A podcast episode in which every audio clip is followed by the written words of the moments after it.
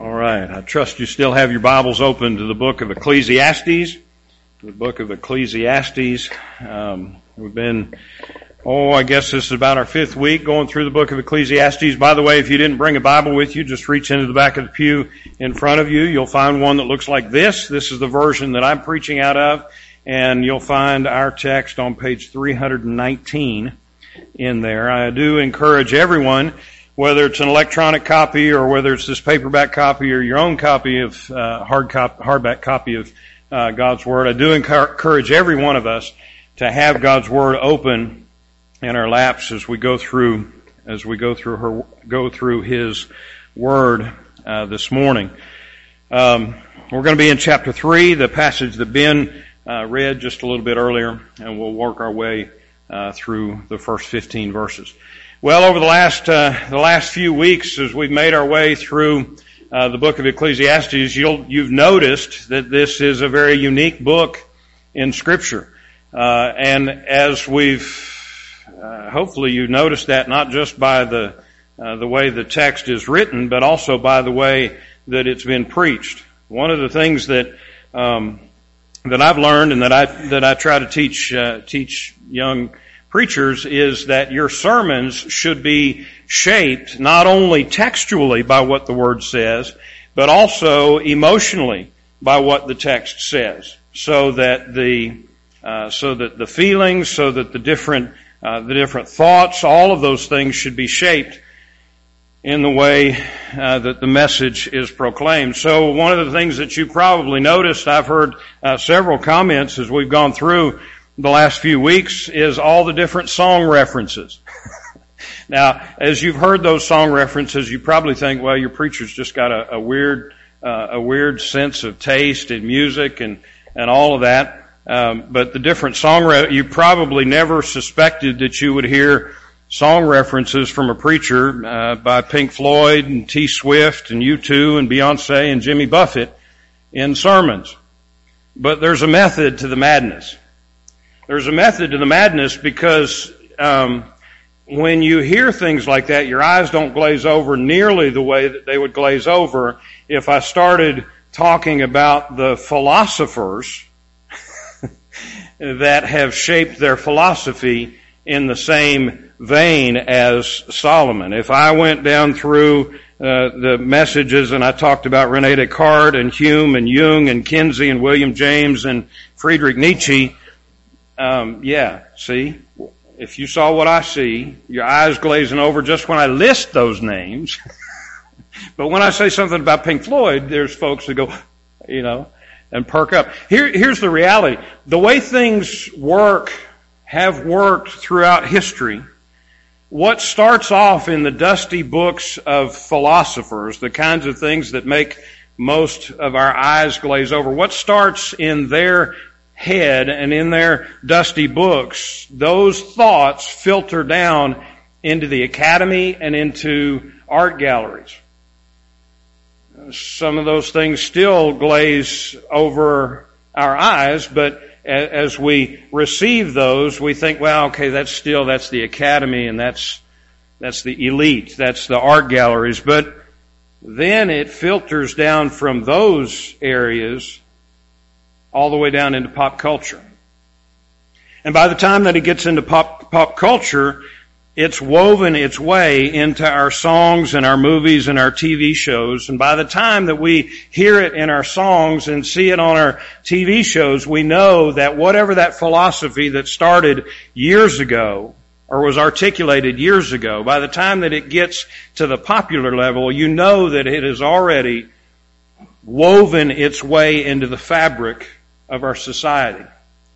So a few years ago when people were just absolutely shocked when Lady Gaga would stand up and sing that she was born that way, she was just reflecting what had already been filtered through culture for decades and decades and decades. See, by the time that it gets to that popular level, it's already woven its way through society.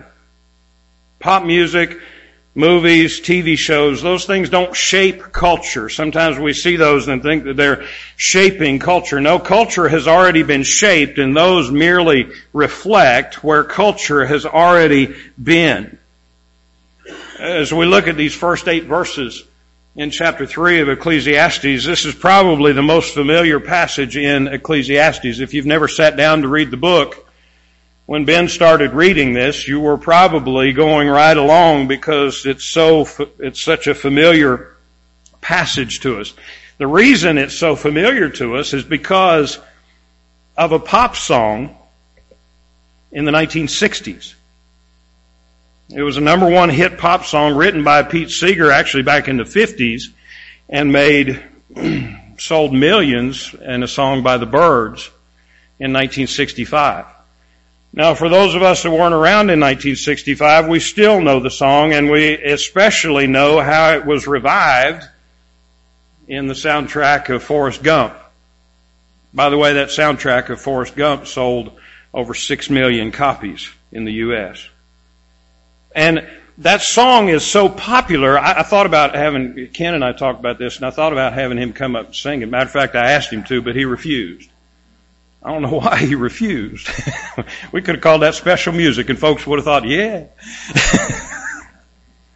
but the reason that, or many of the ways that we look at this book, this book of Ecclesiastes, have been shaped by our understanding through the filter of that song. Here's the problem with that. You'd think that that's fine because the song is almost identical to these first eight verses in Ecclesiastes.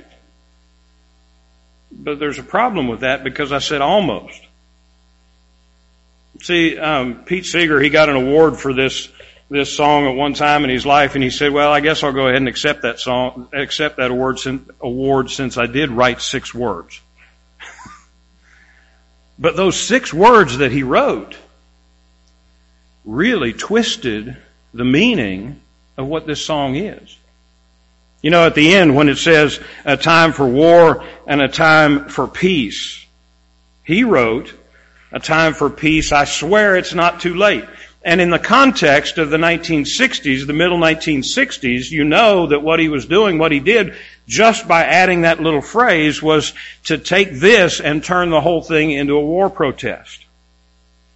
And that's, by the way, that's why it made the soundtrack of Forrest Gump, because it was during that time in the movie that it was talking about all the different war protests. But even that is not what fundamentally changed the meaning of the song.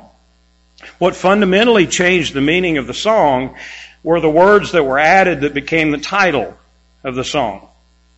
Anybody remember what the title of the song was by the Byrds? Turn, turn, turn.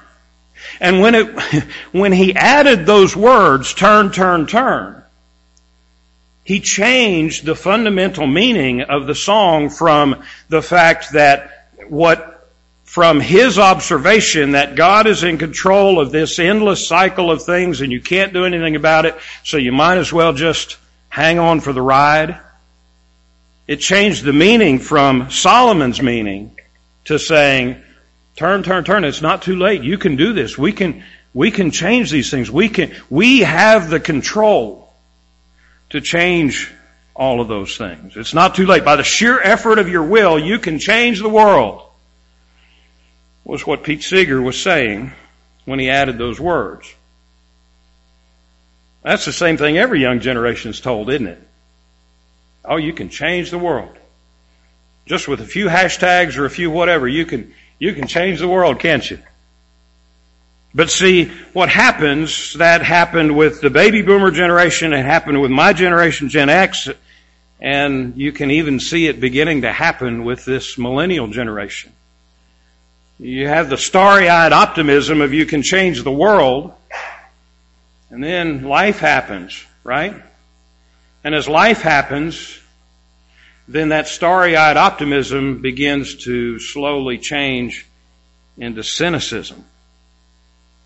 It begins to slowly change under the un, change into cynicism because under the sun you start to realize I don't have much control over anything.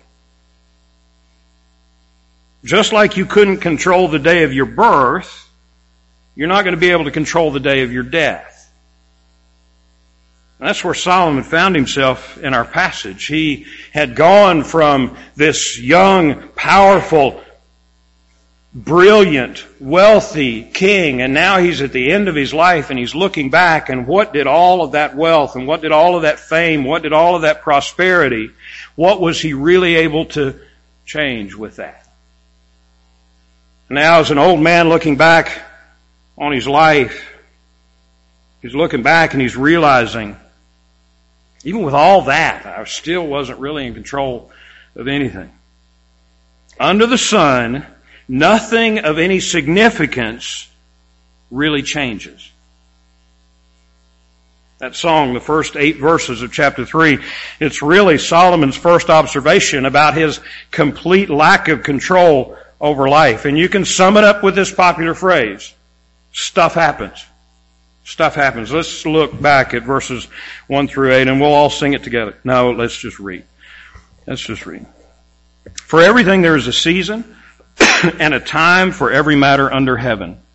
A time to be born, a time to die, a time to plant, a time to pluck up what is planted, a time to kill, a time to heal, a time to break down, a time to build up, a time to weep, a time to laugh, a time to mourn, a time to dance, a time to cast away stones, a time to gather stones together, a time to embrace, time to refrain from embracing.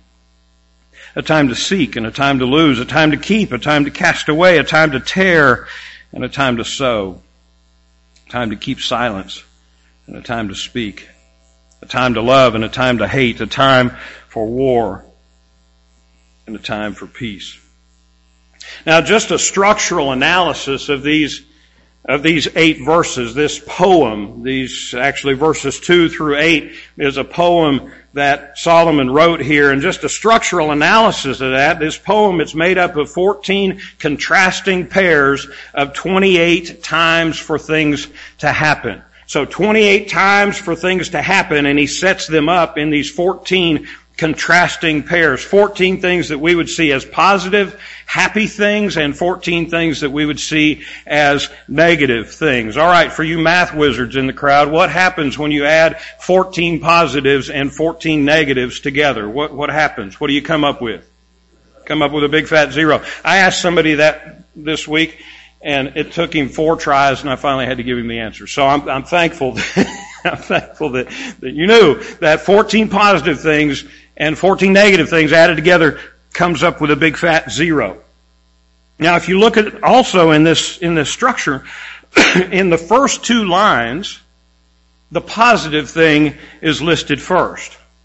And then in the next four things, the negative thing is listed first. The next four things, the positive thing is listed first. The next two things, the, the, I think I've got it backwards. The next two things are the negative first, and then one with the positive first, finished, followed by final.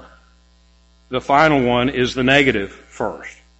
Alright, I got that all tongue twisted. So here's what it is. You got two positive, minus four, plus four, minus two, plus one, minus one.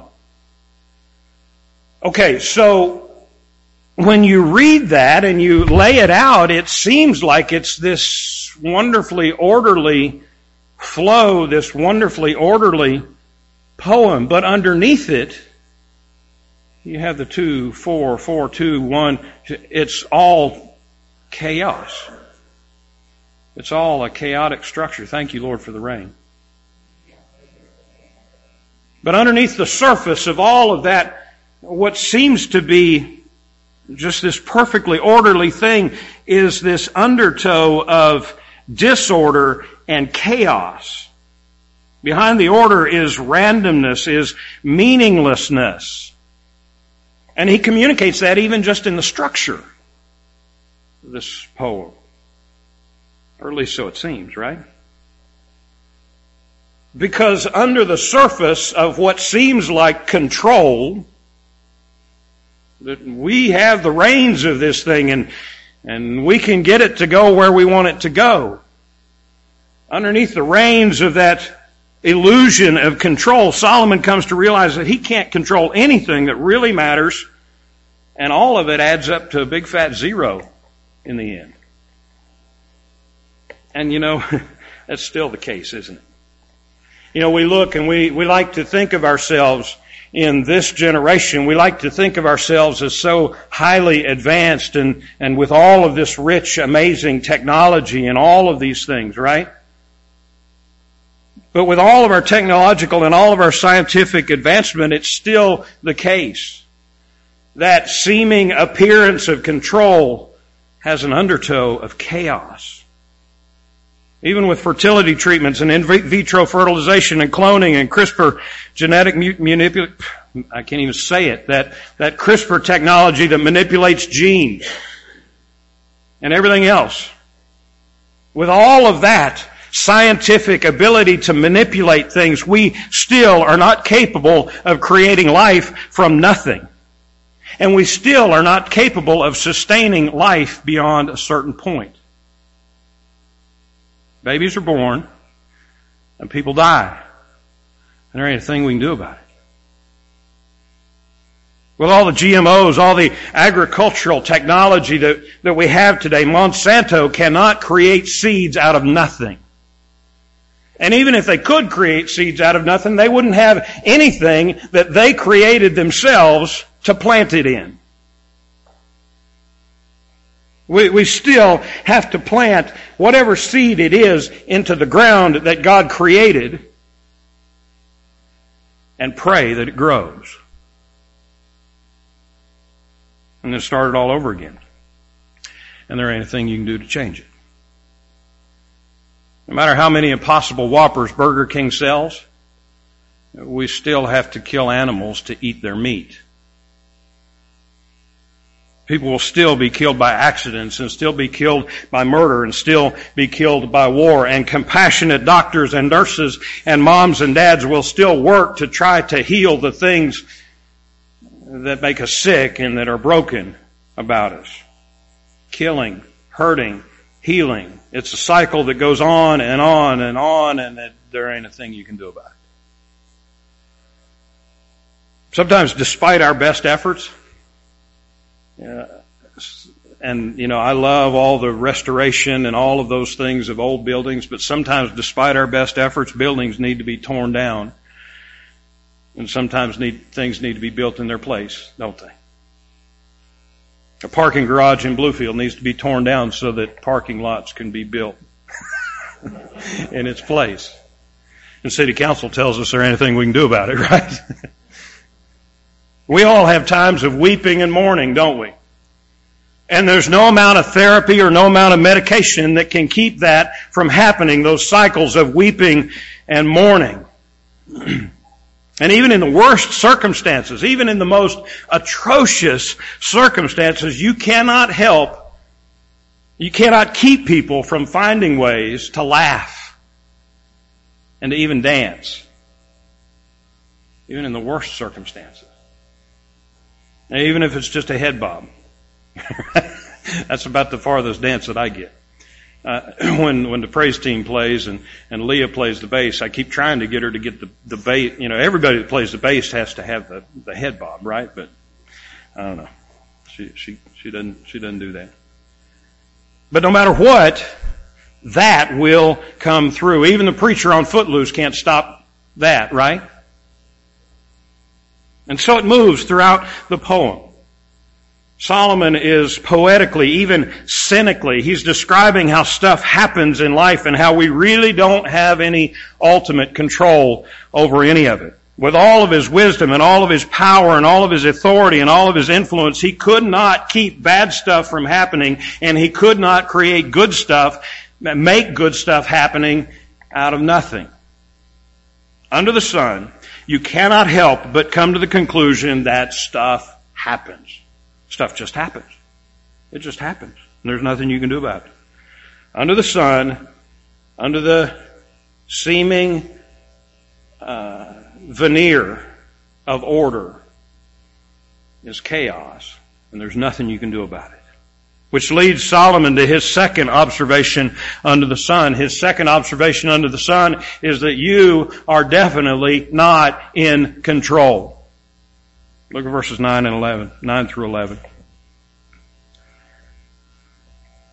What gain has the worker from his toil? I've seen the business that God has given to the children of man to be busy with. He has made everything beautiful in its time. Also, He has put eternity into man's heart so that he cannot find out what God has done from the beginning to the end. Alright, I hit two phrases in there. God makes everything beautiful in its time and He put eternity into our heart. And those are two phrases that, once again, are probably the only things that most people are familiar with in the book of Ecclesiastes. And those two phrases, when they're hanging out there in space, not connected with the rest of the text, they sound sweet, don't they? Oh, God made everything beautiful in its time. But get past the Instagram meme and look carefully at what he's saying here. This isn't sweet. Solomon is being more cynical than Seinfeld here. In verse 9, he expressed his defeated frustration. He's basically saying, why bother? Just why bother? What gain has the worker from his toil? Why, why bother with all of this? Now, like a lot of people, he gets real religious in the way that he talks about his cynicism and talks about stuff. But the God that he describes in this passage is not the God of the Bible. I hope that you can see that, and if not, then I hope by the time we get done with this message, you can see that the God that he's describing here is not the God of the Bible. The God that Solomon is describing is maybe a God who created everything, or at least who created the systems where everything could exist, but then he wound it up and somehow walked away. Just to let everything happen. The God that Solomon is describing is Thomas Jefferson's God. He's Benjamin Franklin's God. He's a God of the deist. He's the God of the watchmaker who made the watch and wound it up and ignored it and let it run. The word that's translated beautiful there in verse 11, it, in, in, the original Hebrew, it carries the idea of appropriate or proper or, or fitting. In other words, this impersonal, dispassionate God put the gears and the springs together for this thing to keep time. It, it, runs on its own and you just can't do anything to change it. it it's appropriate. It fits. Tick, tick, tick, tick, tick, tick. Time's passing. Nothing you can do about it. Just like you can't change the seasons, you can't change the times for any matter under heaven, is what he is observing under the sun. But the most frustrating, the most confusing thing to Solomon is that he's not satisfied with his lack of control. He's not satisfied just to be a cog in the wheel. He's not, not satisfied with that. He, he says that God has put eternity into our heart. In other words, God has hardwired this God who, who fashioned the watch that he wound up and walked away from. That same God built into that, hardwired into us, this yearning that this isn't all that there is. We're not satisfied with what we perceive to be this endless circle of life. We sit in there and we have this angst, this anxiety, this desire for it not to be so. Solomon had an unquenchable desire to understand the things that couldn't be understood. He had the desire to understand what is impossible to understand apart from the revealed Word of God in Scripture. He was trying to figure it out just by what he observed under the sun. And you see where it leads. What he's done is he's rejected the very resource that God gives us to fill that longing, that eternity, that longing for eternity that's in our heart. And instead, he's trying to fill it with things that he can observe and that he can learn and that he can reason out and that he can do under the sun. And that brings us to his two conclusions that he comes up with in this passage. As he observes these things under the sun and as he comes up with this just hopeless observation, he derives two conclusions out of it. And the first conclusion that he comes up with. Are you ready for this? First conclusion that he comes up with is Hakuna Matata. Um, now that's not the Hebrew. I'm not speaking in tongues, anything like that. Don't get all freaked out. For those of you who watched The Lion King, it's the same philosophy that Solomon came up with here. Look at verses 12 and 13. He said, I perceived that there is nothing better for them than to be joyful and to do good as long as they live. Also that everyone should eat and drink and take pleasure in all his toil. That is God's gift to man. So in other words, since you're not in control of anything and since nothing you do really matters, then just don't worry, be happy. Or as Timon and Pumbaa put it in The Lion King, Hakuna Matata, what a wonderful phrase.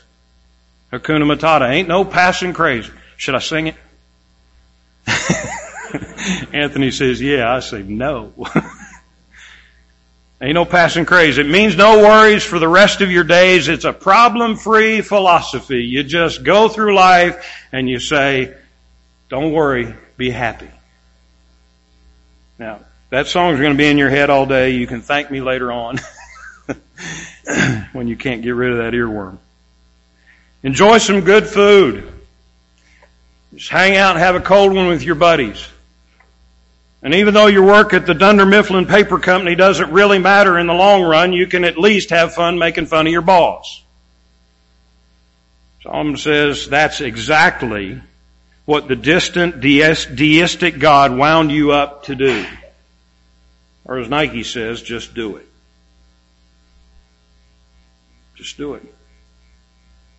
You see, you're stuck his conclusion was that you're stuck in this circle of life. It's going round and round and round and there's absolutely nothing that you can do that will ultimately impact or change this circle of life, whether Mufasa is sitting on top of Pride Rock or Simba is sitting on top of Pride Rock. You're stuck in this circle of life and there's absolutely nothing that you can do about it. There's a time to be born. There's a time to die. There's a time to break down. There's a time to build up. There's a time for war. There's a time for peace. The circle of life goes on and on and on and on. You can't change it. You can't control it. You can't stop it. You might as well just make fun of your boss and have a good time at work.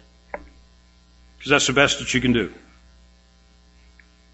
Under the sun, Solomon's first conclusion was Hakuna Matata. His second conclusion was, it is what it is.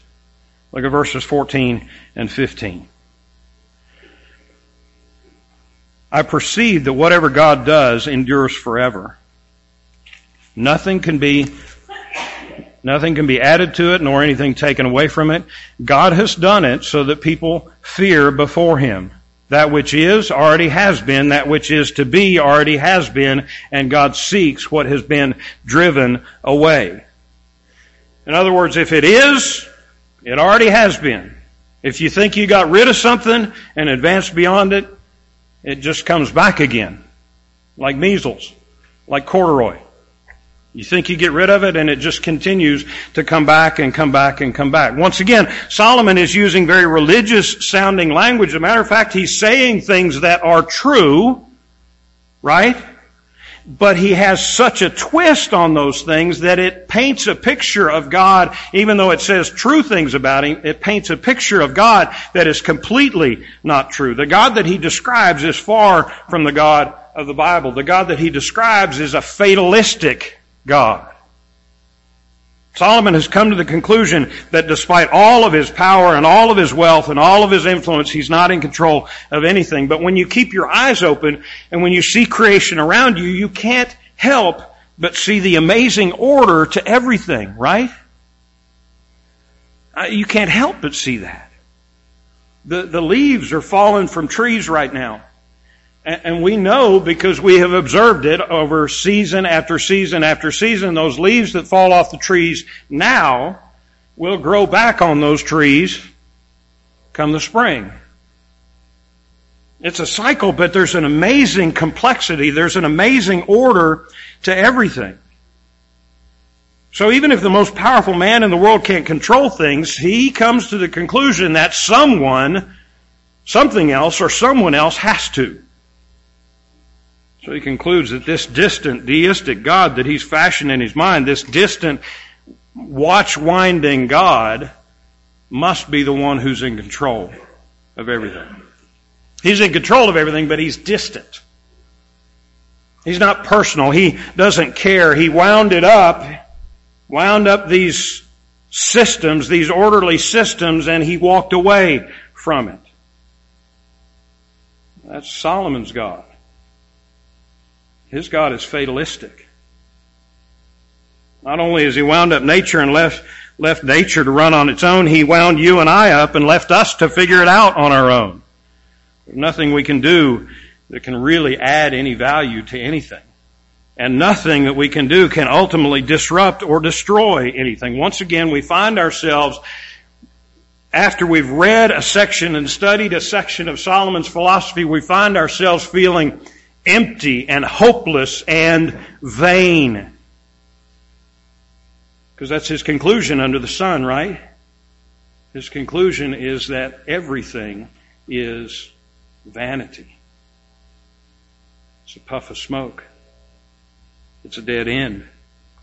Under the sun, life's a meaningless clock wound up by a distant clockmaker. We can't fix what's broken without it breaking again. We can't change anything that won't eventually be changed back. The things that we cure eventually die, don't they? The things that we build up, they'll eventually be torn down. So rather than becoming a completely hopeless, depressed cynic, what Solomon says is he says, hey, just, just accept the fact that it is what it is and don't worry, be happy. That's his solution. But listen to me.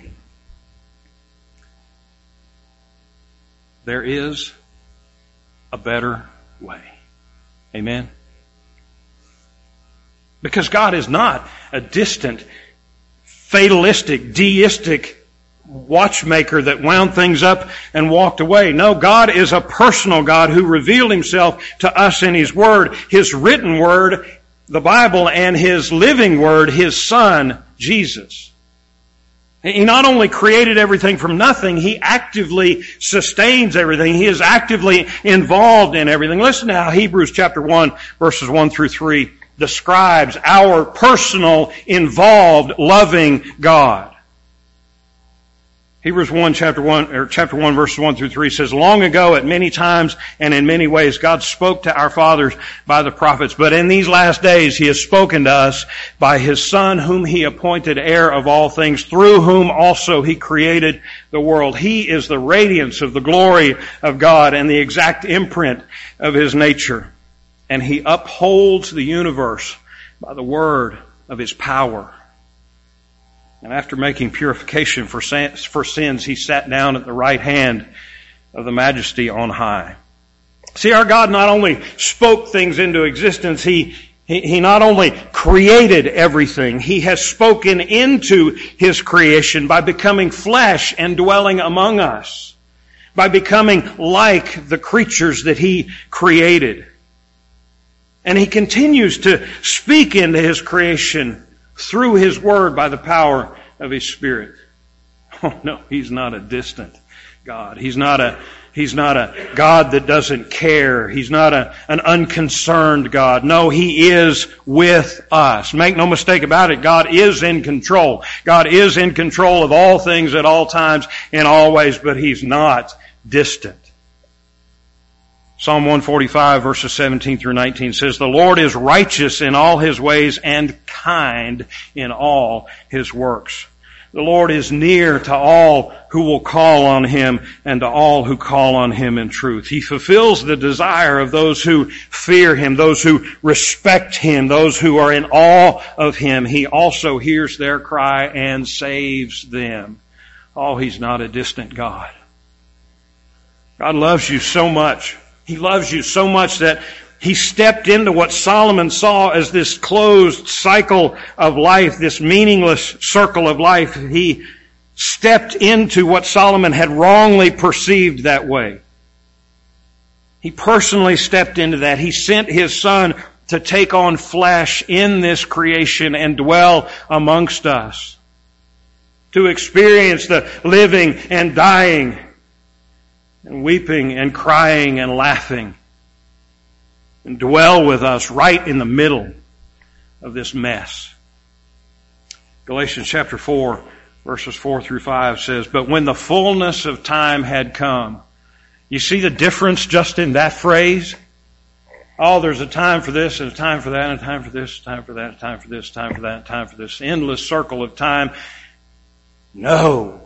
When the fullness of time had come, God sent forth His Son, born of a woman, born under the law, to redeem those who were under the law, so that we might receive adoption as sons. In the middle of all of that, so that we might be loved and adopted as His children. No, time isn't some meaningless cycle that's wound up by a distant God. No, time is the flow of God's perfect plan and purpose. And in the fullness of time, Jesus came. He came to live for you. He came to die for you. He came to rise again to give you new life in Him. Jesus came to give you meaning and purpose in the middle of a life that when you look at it only from the perspective of under the sun seems to have no meaning or purpose. Jesus came to give you meaning and purpose right in the middle of that. He came to give you peace and joy and contentment even when things don't make sense. He came to give you victory and freedom and courage to live the life that He created you to live. He came to bring you the change and the newness that only He can bring, to bring new life from old flesh, dead flesh. Look back at Ecclesiastes verses 1 through 8. Jesus came so that you could be born again. He came so that you could be planted and never plucked up.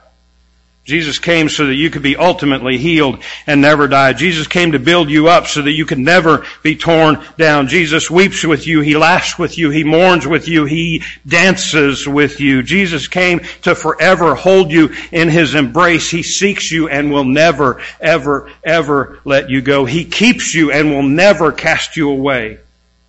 Jesus came to mend the broken relationship between you and your Creator and to heal up all the places that have been torn in your life. He'll sit with you in the silence of your heart and He's spoken His word into you. He loves you and through the blood of His cross He's made a way for you to have peace with God. That's what time it is.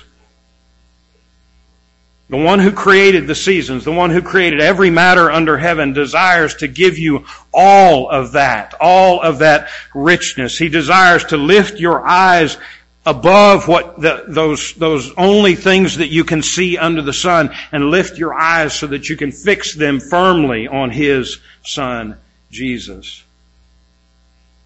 Only question is, is will you let Him? Will you reject your fatalistic view of God? Will you reject your view of God as some sort of a distant creator that doesn't care about you? Will you reject your under the sun view of God? And will you lift your eyes to see the God who loved you enough to send His Son to take on flesh and become sin so that you might become the righteousness of God in Him? Will you see the stuff that's happening in your life that you're not in control of? And will you surrender your vain attempts of control to the only one who really is in control? That's what it means to make him Lord of your life. It means that you're surrendering control to the one who really can control. Will you trust Jesus as your master and savior and Lord? Will you call on him in the midst of your chaos and cynicism? Will you do that now? Because now is the appointed time of salvation.